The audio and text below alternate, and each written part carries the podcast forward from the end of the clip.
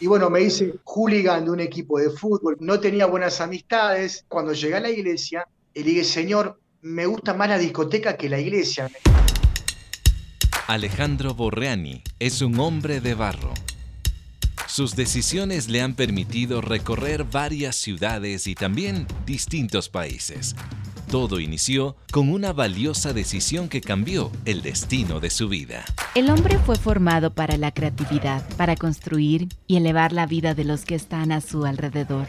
Siendo tan humanos, son una extraordinaria creación en las manos del alfarero. Hombre de Barro, con John Varela.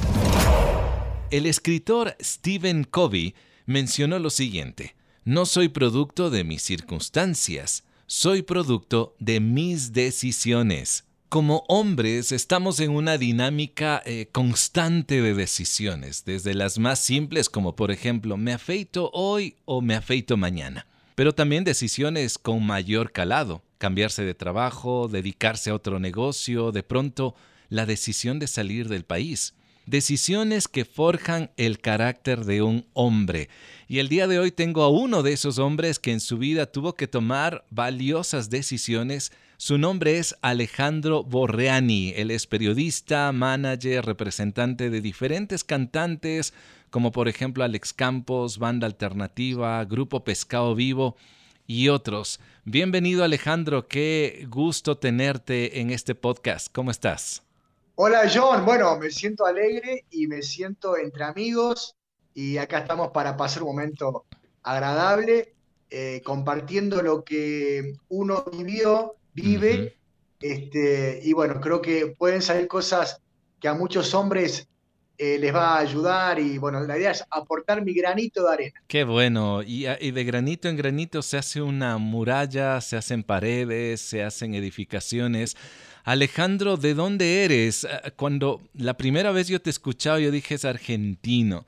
Yo soy uruguayo, John. Radico en Guatemala hace casi 17 años. Wow.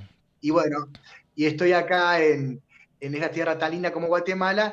Yo soy uruguayo. E, el, hablado, el hablado no es ni argentino ni uruguayo.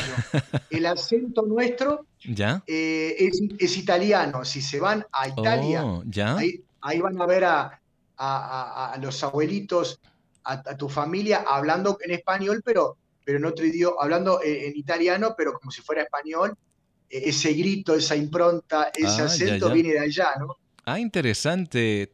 ¿Quién es de origen italiano en tu familia? Bueno, mi abuelo, pero no lo conocí, mi abuelo y mi bisabuelo, que fueron los que, los que llegaron en barco a Uruguay, Recuerden que la migración fue muy fuerte antes de la Primera Guerra Mundial, durante y después, y lo mismo pasó con la Segunda, y se eligió en un 80% por parte de esa colectividad italiana llegar al puerto de Montevideo y al puerto de Buenos Aires. Entonces, ellos son los que terminan dándonos, dándonos este grito, este acento que es muy característico nuestro. Qué bien. Estuve revisando un poquito algunas notas. Uruguay es un país pequeño, solamente para ponerlo así en, en una dimensión que podamos imaginarnos. Quito, la ciudad donde yo vivo, tiene alrededor de dos millones de habitantes. Uruguay tiene un millón más, ¿no? Tres millones, algo así. Sí, apenas tres millones y medio. Es un país que no, no crece en su, en su población porque hay una cultura de emigrar. Los jóvenes emigran y eso da como consecuencia que Uruguay es el país más viejo de, Iberoamérica ah, junto con Cuba. Son los dos países con más, con más ancianos. Mis amigos van a Uruguay de vacaciones, che, veo ancianos por todos lados. Este, gente, porque los jóvenes emigran. Ahí está la cultura de emigrar, sobre todo a España.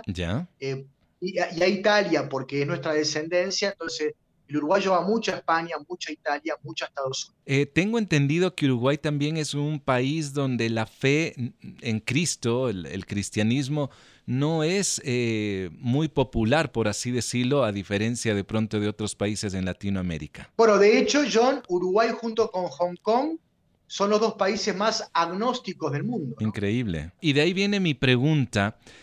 ¿Cómo llega Jesús a tu vida? Eh, tomando en cuenta que de pronto el, ambiente no es aquel que tenemos por costumbre de pronto en otros países donde hay emisora cristiana, hay televisión, hay prensa escrita, hay medios digitales incluso, eh, por así decirlo, cristianos. ¿Cómo llega Jesús a tu vida? Bueno, una forma particular por un matriarcado, por mi abuela. ¿Ya? Que mi abuela era separada muchas veces, nunca se casó prácticamente, y entonces eh, tuvo una familia muy numerosa, con diferentes personas, y bueno, y vivíamos en la casa de mi abuela, eh, y bueno, y en la casa de mi abuela vivíamos con tres tíos más, varios primos, en una casa muy ruidosa, muy alegre. Y mi abuela, que era una mujer de carácter firme, eh, profesaba la religión católica eh, a su manera y me, bautizó, recuerdo, recuerdo, o sea, mi abuela, dentro de las fotos que puedo ver, ella me bautizó a mí y a varios de mis primos, y era la jefa de la familia, lo que se hacía lo que ella decía, una mujer sola para la época, con tantos hijos, que salió adelante, eh, era una mujer muy especial. Entonces, ella era católica, pero de repente toca timbre a la puerta de la casa de mi abuela una persona que se identifica como vendedor de dulce, porque en Uruguay se come mucho dulce de leche, John. Ah, ya, qué rico. Es, parte de la dieta, el dulce de leche, el dulce de membrillo. Hombre de barro, con John Varela. Esta persona no vendía dulce más que nada para sobrevivir, sino que era pastor. Y su estrategia de predicar el evangelio era venderle dulce puerta por puerta. Ah, ya. Y él vendía dulces a mi abuela, era un pastor muy preparado, bautista, y Dios le había, dado esa estrategia de tocarle timbre a la gente ofreciéndole manteca, dulce de leche y varios dulces. Y de tanto en tanto, de tanta visita del pastor, le iba predicando el evangelio, y un día le hace un desafío el pastor a mi abuela, señora, ¿por qué no permite que su casa, que es tan numerosa, donde hay tantos niños, ¿por qué no permite que, que hablemos de Dios en su casa? Wow. Y mi abuela le dice, bueno, ¿qué día? Oh. Tal día. Bueno, véngase, ¿a qué hora? Véngase, véngase y comparta de Dios eh, a toda mi familia. Y bueno, entonces mi abuela nos llamó y había que ir. Claro. Y yo siendo, muy niño, teniendo ya ocho años, ocho años y medio, eh, comencé a asistir a esa habitación donde estaba mi abuela y donde iba mi hermana, mi primo Osvaldo y mi prima que está en Argentina, Ivette. y, bueno, y ahí conocimos de Dios por primera vez y nos enamoramos de la palabra de Dios, eh, porque nos impactó un pastor que leía Recordamos al pastor leyendo hoja tras hoja tras hoja y después dando una aplicación al final. Y bueno, me enamoré tanto que no quedó ahí la cosa, John, y, y mi abuela se convierte eh, a Cristo. Y yo también, y mi primo Osvaldo también, y mi prima Ivette, y mi hermana. Y dice el pastor, bueno, llegó la hora de que lo pasemos a buscar en un bus, pero no en un bus así nomás, en un bus de primera, porque en Uruguay si, tenés, si vas tenés que ir en serio. Entonces, y más que hay mucha regulación del gobierno. El gobierno te permite ir a buscar a unos niños con un bus de primera. Y ese bus recogía a todos los niños de la cuadra. Qué lindo. Entonces, eh, ahí llegué a la iglesia bautista, conocí de Cristo, me bauticé, y bueno, y acá, y, acá sigue la historia, ¿no? Qué increíble. Este ¿Esto hace cuánto sucedió, Alejandro? Y bueno, si estaré, ya tengo peino canas, no se notan porque estoy pelado. Es una estrategia que uso. Es buena, buena. pero ya hizo 40 años. Qué linda historia, mira cómo eh, Dios utiliza personas, estrategias, y hablando justamente de las decisiones, tú creces más adelante sirviendo en la iglesia, me imagino, eh, identificándote como cristiano en un medio prácticamente agnóstico como es Uruguay, como tú lo mencionas, pero llega una de esas decisiones que a todo joven le toca, ¿no? Es decir, la profesión. ¿Por qué decides ser periodista deportivo? Ah, porque me apasiona el fútbol, el deporte, me apasiona. Me apasiona verlo, comentarlo, analizarlo. Y bueno, y... Y sufrirlo y, sufrirlo porque el Uruguay, el uruguayo es muy sufrido en general, todo nos cuesta, por eso la, bendita garra charrúa. En, en, Uruguay existe una de las, de las escuelas de periodismo más famosas del mundo, se llama el IPEP, ahí salen los mejores relatores de fútbol, de ESPN, de Fox, de Gold TV han salido de el IPEP. Ah, lindísimo. Este, de ahí, y bueno, yo trabajé duro para pagarme esa carrera de dos años y me especialicé en deporte y bueno, y comencé a hacer radio, eh, trabajaba en una radio y hacía el informativo, la parte deportiva, después tenía mi propio programa deportivo. Fue una linda decisión y estudié algo que me gustaba y que yo entiendo que lo hacía, bien. Qué bien. Ahora, teniendo eh, eh, esta decisión, porque cuando uno acepta seguir una carrera, prácticamente nos han dicho esta carrera es de por vida, ¿no? Pero algo sucede en tu vida para que dejes tu profesión, yo diría incluso tu seguridad, tu país, y luego te muevas a otro lugar. Cuéntame parte de esa historia y parte de esas decisiones. ¿Qué, qué, motiva para que cambies todo esto de un momento y te mudes a otro lugar? Bueno, eh, tiene que ver con la palabra llamado, John. Ya. Yo entendí a mis 17 años que me apasionaba el periodismo y también el ser manager. Ah, ya. Porque yo llegué a la iglesia bautista, me apasionaba la palabra, pero el culto en su estructura y el funcionamiento me parecía muy aburrido. Ah, qué curioso. Eh, si, bien yo venía de, de haber conocido la palabra, yo me aparté porque mis padres se mudaron, yo me aparté luego de la iglesia por unos años porque vivía lejos, no podía accesar a la iglesia, a ese lugar, en la adolescencia, y bueno, y uno ya, viste que en la adolescencia, como dicen acá en Guatemala, loquea, ¿no? Y bueno, me hice hooligan de un equipo de fútbol, me pintaba, iba a los estadios con bombo, tiraba papelito, wow. y tenía novia tras novia, estaba con una, iba con otra.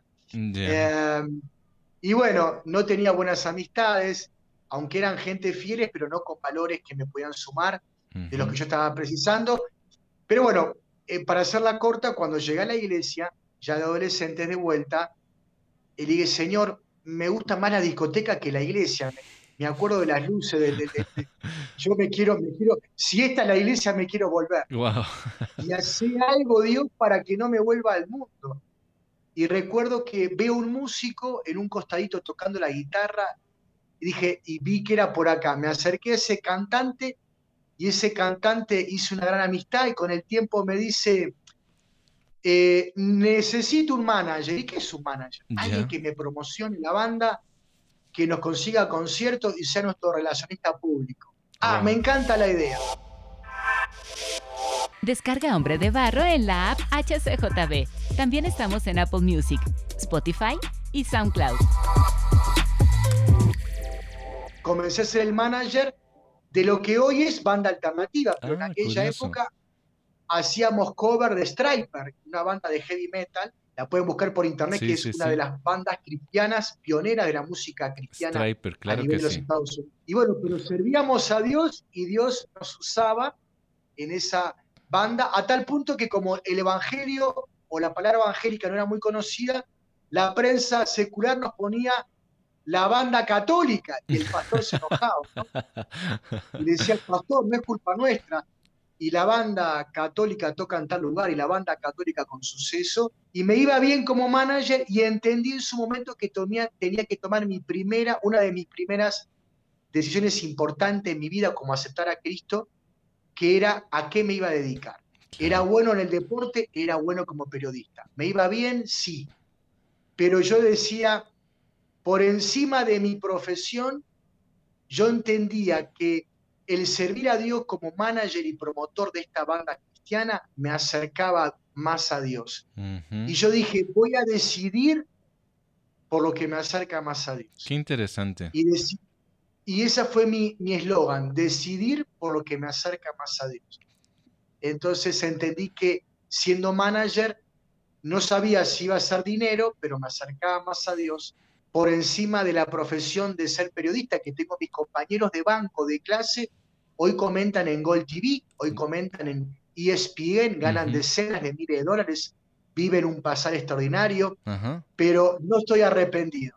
Si tuviera que volver atrás, decidiría de vuelta por ser un manager eh, cristiano, ¿no? Un manager dedicado a, Dios. Qué curiosa tu historia, eh, saber que un joven buscaba profundidad en la vida, pero de pronto el modelo de iglesia no era el más atractivo, pero qué lindo encontrar amistades que te provocan obviamente acercarte más a Dios.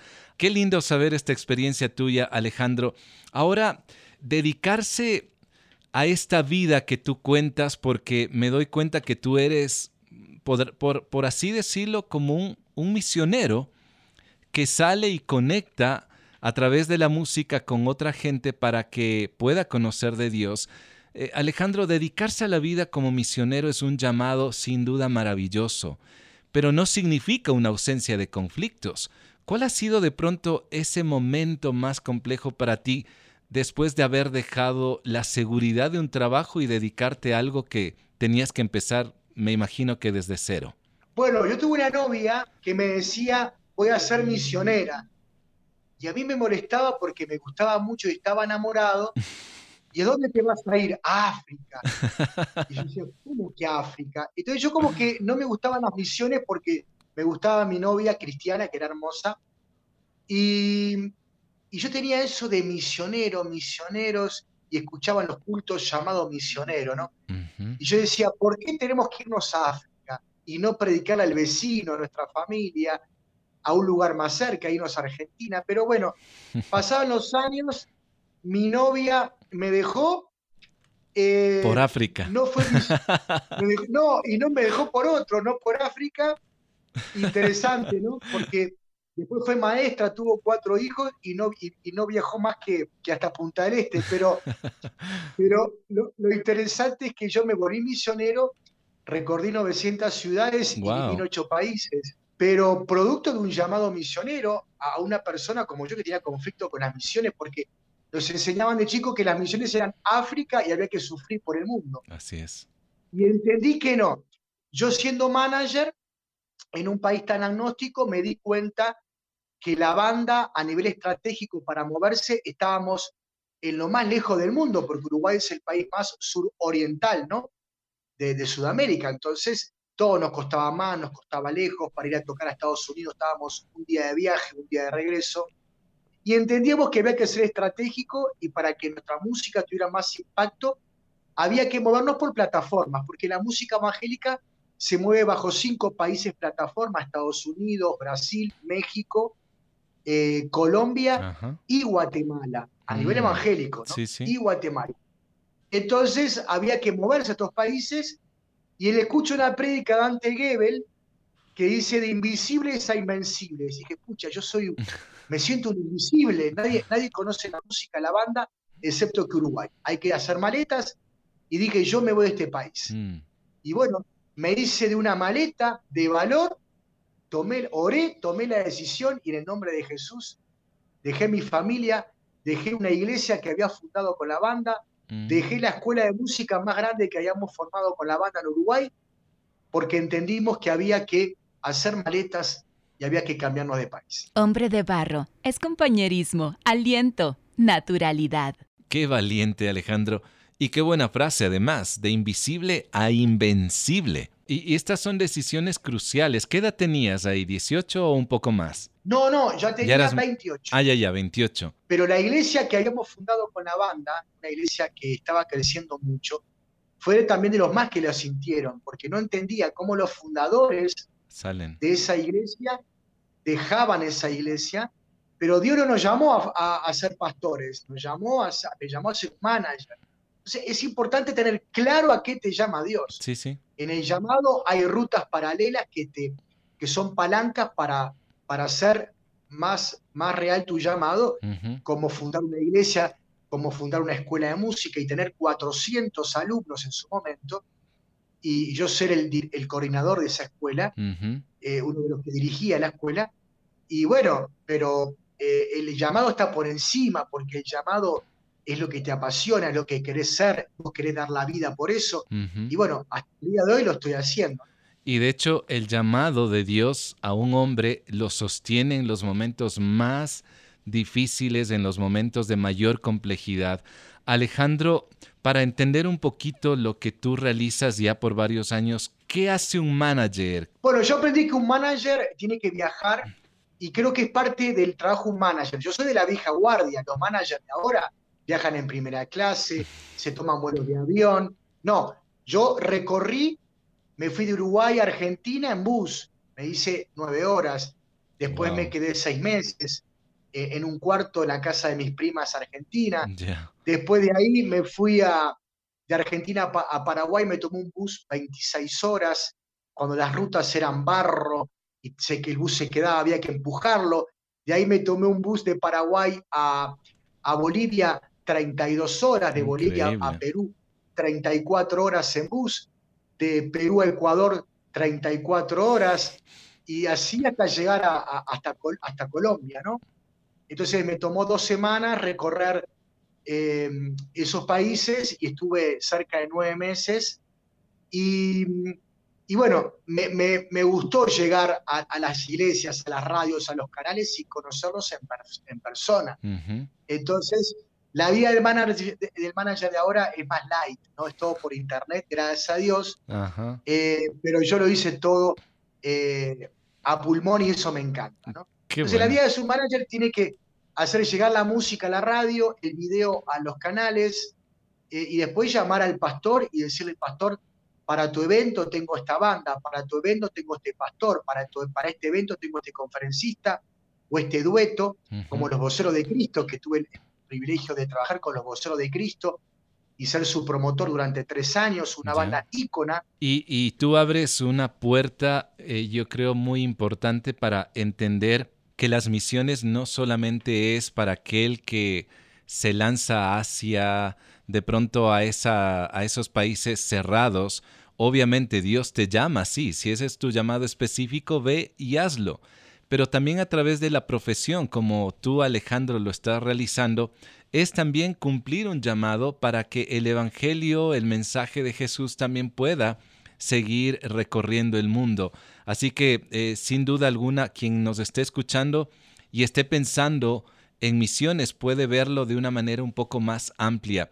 Alejandro, siguiendo con este tema de las decisiones, porque te ha tocado tomar diversas decisiones, ¿cómo un hombre puede prepararse para tomar buenas y correctas decisiones. Tal vez puedes contarme algo de, alguna experiencia de vida sobre este, esta pregunta. Bueno, estamos diciendo a cada rato, ¿no? ¿Con quién me casaré? ¿De qué voy a vivir? Si me corto el pelo no, como bien decías. En mi vida ha sido fundamental, creo que, número uno, la oración, ¿no? E-, esa oración yendo, ese hábito de oración con el hábito de la lectura bíblica, se une, se une con el hábito de, los consejeros que precisamos en nuestra vida. Es una suma de muchas cosas, pero arranca por la oración. Esa vida de oración, este, Señor, acá está mi corazón, esta es mi voluntad, pero ¿cuál es tu voluntad? Luchamos contra eso, con lo que yo quiero hacer y lo que Dios quiere que, que yo haga con mi vida. Entonces creo que es fundamental que el hombre abrace la oración más en estos tiempos. Creo que pasar tiempo con Dios haciendo una oración nos da la respuesta que buscamos y ahí hallamos la, de alguna forma la paz y la tranquilidad o la incomodidad para hacer maletas y irse. Entonces, eso es muy importante. Y, después en la lectura bíblica, porque Dios te va confirmando también en la, en la lectura bíblica el tomar decisiones con diferentes textos y después con los consejeros, con la gente de experiencia que Dios me ha rodeado. Hay versículos que me marcaron, recuerdo Dice el, proverbio, el que se junta con sabio, sabio será, y el que se junta con necio será quebrantado. Y yo siempre decía, cuando me convertí, Señor, no debo de juntar con, gente imbécil, no. Librame de la gente tarada, no quiero perder tiempo. Quiero gente sabia a mi alrededor. Claro. Entonces, para que me aconseje, ¿y qué me marcó a mí? Eh, John, amigo de experiencia. En mi círculo íntimo yo tenía cristianos maduros. Éramos seis amigos que íbamos para todos lados. Y tenía, de los seis, tres eran, sobre todo dos, un amigo tenía diez años que, el resto, el otro tenía eh, seis años que el resto, el otro tenía dos años más que yo. Y bueno, y había dos que tenían eh, dos o tres menos que yo. Yo podía ser guiado por unos y aconsejado por otros, ¿me explico? claro. Hombre de barro, originalidad en sus manos si tú nos escuchas y estás buscando justamente tomar decisiones cruciales ahora que estamos a pocas semanas de haber iniciado un nuevo año, el 2023, oración, esa conversación constante con Dios, esa lectura de la palabra de Dios. Si tú no tienes, yo te animo a buscar una Biblia. La tercera que me hablas es buscar gente sabia. Y yo creo que esta sociedad y nosotros los varones necesitamos, Alejandro, buscar voces con profundidad. Porque tú en la industria musical te darás cuenta que actualmente hay mucha música a nivel general que tiene poca profundidad. Entonces, esto es muy valioso. Alejandro, tú decidiste dedicarte a aquello que Dios te indicó y abrazaste justamente ese llamado porque te acercaba más a Dios. ¿Qué te gustaría decirle a ese joven que hoy está por tomar una valiosa decisión? Descubrí a Cristo fue mi primera decisión. Creo que eh, ir por Cristo está muy bueno, pero es ir con todo y, es lo mejor que nos pueda pasar, porque en Él descubrimos cuál es nuestro llamado en la tierra, una vida tan corta, ya estoy yo cercano a cumplir 50 años, más allá que no lo parezco, pero ya la vida me, pasó, eh, y me pasó a tal grado que estoy preparado para irme con el Señor, pero súper preparado. Yo donde voy, cero miedo a la muerte, jamás. Wow. Este, hay, una, enfermedad. Yo peleé, con un precáncer hace 90 días, salí adelante mm. y cuando el médico me dijo, Borriani, creo que tiene cáncer de próstata. Y, y, bueno, doctor, ningún problema, parto a mejor vida, pero no tiene miedo a la muerte. Si recorrí el mundo, 900 ciudades en el mundo durante estos veintitantos de años sirviendo a Dios, Estoy más que listo para irme con el Señor ahora mismo y mañana. Ya cumplí. Viví cada día como si fuera el último porque sé que estoy en el llamado de Dios para mi vida. Entonces es importante esa, esa decisión. ¿A qué nos queremos dedicar, jóvenes? Es muy importante. A ser un manager. Y bueno, yo viajé por todo el mundo representando a los pastores más conocidos, los menos conocidos, a las bandas más famosas, las menos famosas, eh, y soy parte de la historia de tantos cantantes que hoy son conocidos y yo aporté mi, mi, semillita, mi grano de arena. Entonces, eso es importante. Valientes, valentía, el llamado. Dice la Biblia que muchos son los llamados, pocos son los escogidos. Y el original quiere decir que todos son llamados y algunos pocos dicen que sí. Esa es mm. la idea del original en griego. Entonces, la idea es, hay que, tiene que haber más manager, ¿eh? más representantes, más gente valiosa que esté dispuesto a quemar el arado, ¿no? No mirar hacia atrás, mirar hacia adelante y en esa oración y en esa búsqueda de la palabra, en esos consejeros importantes, tomar la mejor decisión. No te quedes solo, mira John, yo digo a la gente, el problema de la gente que se queda sola, no te quedes solo. El llanero solitario este, no va con nosotros. Si uno se aferra a Dios, le pregunta a Dios, somos invento de Dios, John. Él es el inventor. ¿Qué mejor como invento preguntarle al inventor, hmm. Señor, ¿qué quieres que haga en este año? ¿Y qué quieres que haga? Porque recuerden, lo, más valioso que Dios nos da, que es, nos da la salud, que es lo más valioso que tenemos. Además de la salvación, la salud y el tiempo. Acá estamos invirtiendo hasta ahora contigo para decirte que, que hay un llamado a Dios para tu vida y que las decisiones tienen que ir siempre de la mano de una conversación como estamos haciendo con John y contigo, de todos los días. Hay que apagar la tele. Yo este año, John, dije menos redes sociales y más de Dios, menos series y más de Dios. Y bueno, porque Dios se encarga del resto. Si yo paso más tiempo con Dios, Dios se encarga más de mis asuntos. Pero bueno, que Dios guíe sus decisiones en este, 2000, en este 2023. Un consejo, no espere al final de 2023 para ir a los pies de Cristo y decirle, Señor, acá está lo que yo quiero. Las decisiones del 2024 hay que tomarlas en 2023 y se toman ahora, ¿me explico? Yo no llego a fin de año, Señor, eh, acá te entrego el próximo año. No, yo durante el 2023 tengo que orarle y entregarle todas mis decisiones al Señor para el 2024, este, para los que viene el 2024. Yo estoy viviendo hoy, en el 2023, todas mis decisiones en oración que ya hice en el 2022, ¿me mm. entiendes? De eso se trata. Tenemos que adelantarnos al calendario, hay que adelantarse al calendario de Dios, ¿eh? porque Dios está esperando para, para que la oración tome las mejores decisiones durante este año. Es así. ¿eh? Alejandro, mil gracias por, por abrir tu corazón, gracias por inspirarnos también, gracias por haber aceptado este tiempo aquí para el podcast. Si hay algún joven o una persona que quiera contactarse contigo, ¿cómo te puede localizar? Tal vez alguna red social. Sí, en Instagram estoy como manager promotor y en Facebook estoy como Ale Rojas. Ahí los espero en manager promotor y Ale Rojas estoy para servirle lo que necesiten Seamos sensibles, valientes y busquemos el consejo sano. Todo ello para tomar decisiones que nos acerquen más a Dios. Este episodio se titula De Invisible a Invencible y lo encuentras en la app de HCJB. Además en SoundCloud, Apple Music y también en la plataforma Spotify. Por favor, anímate a compartir este podcast con otros. Soy John Varela y me puedes contactar a través de Facebook e Instagram. La próxima semana tendré a otro hombre de barro. Hasta pronto. Hombre de barro con John Varela. Hombre de barro es una producción de HCJB.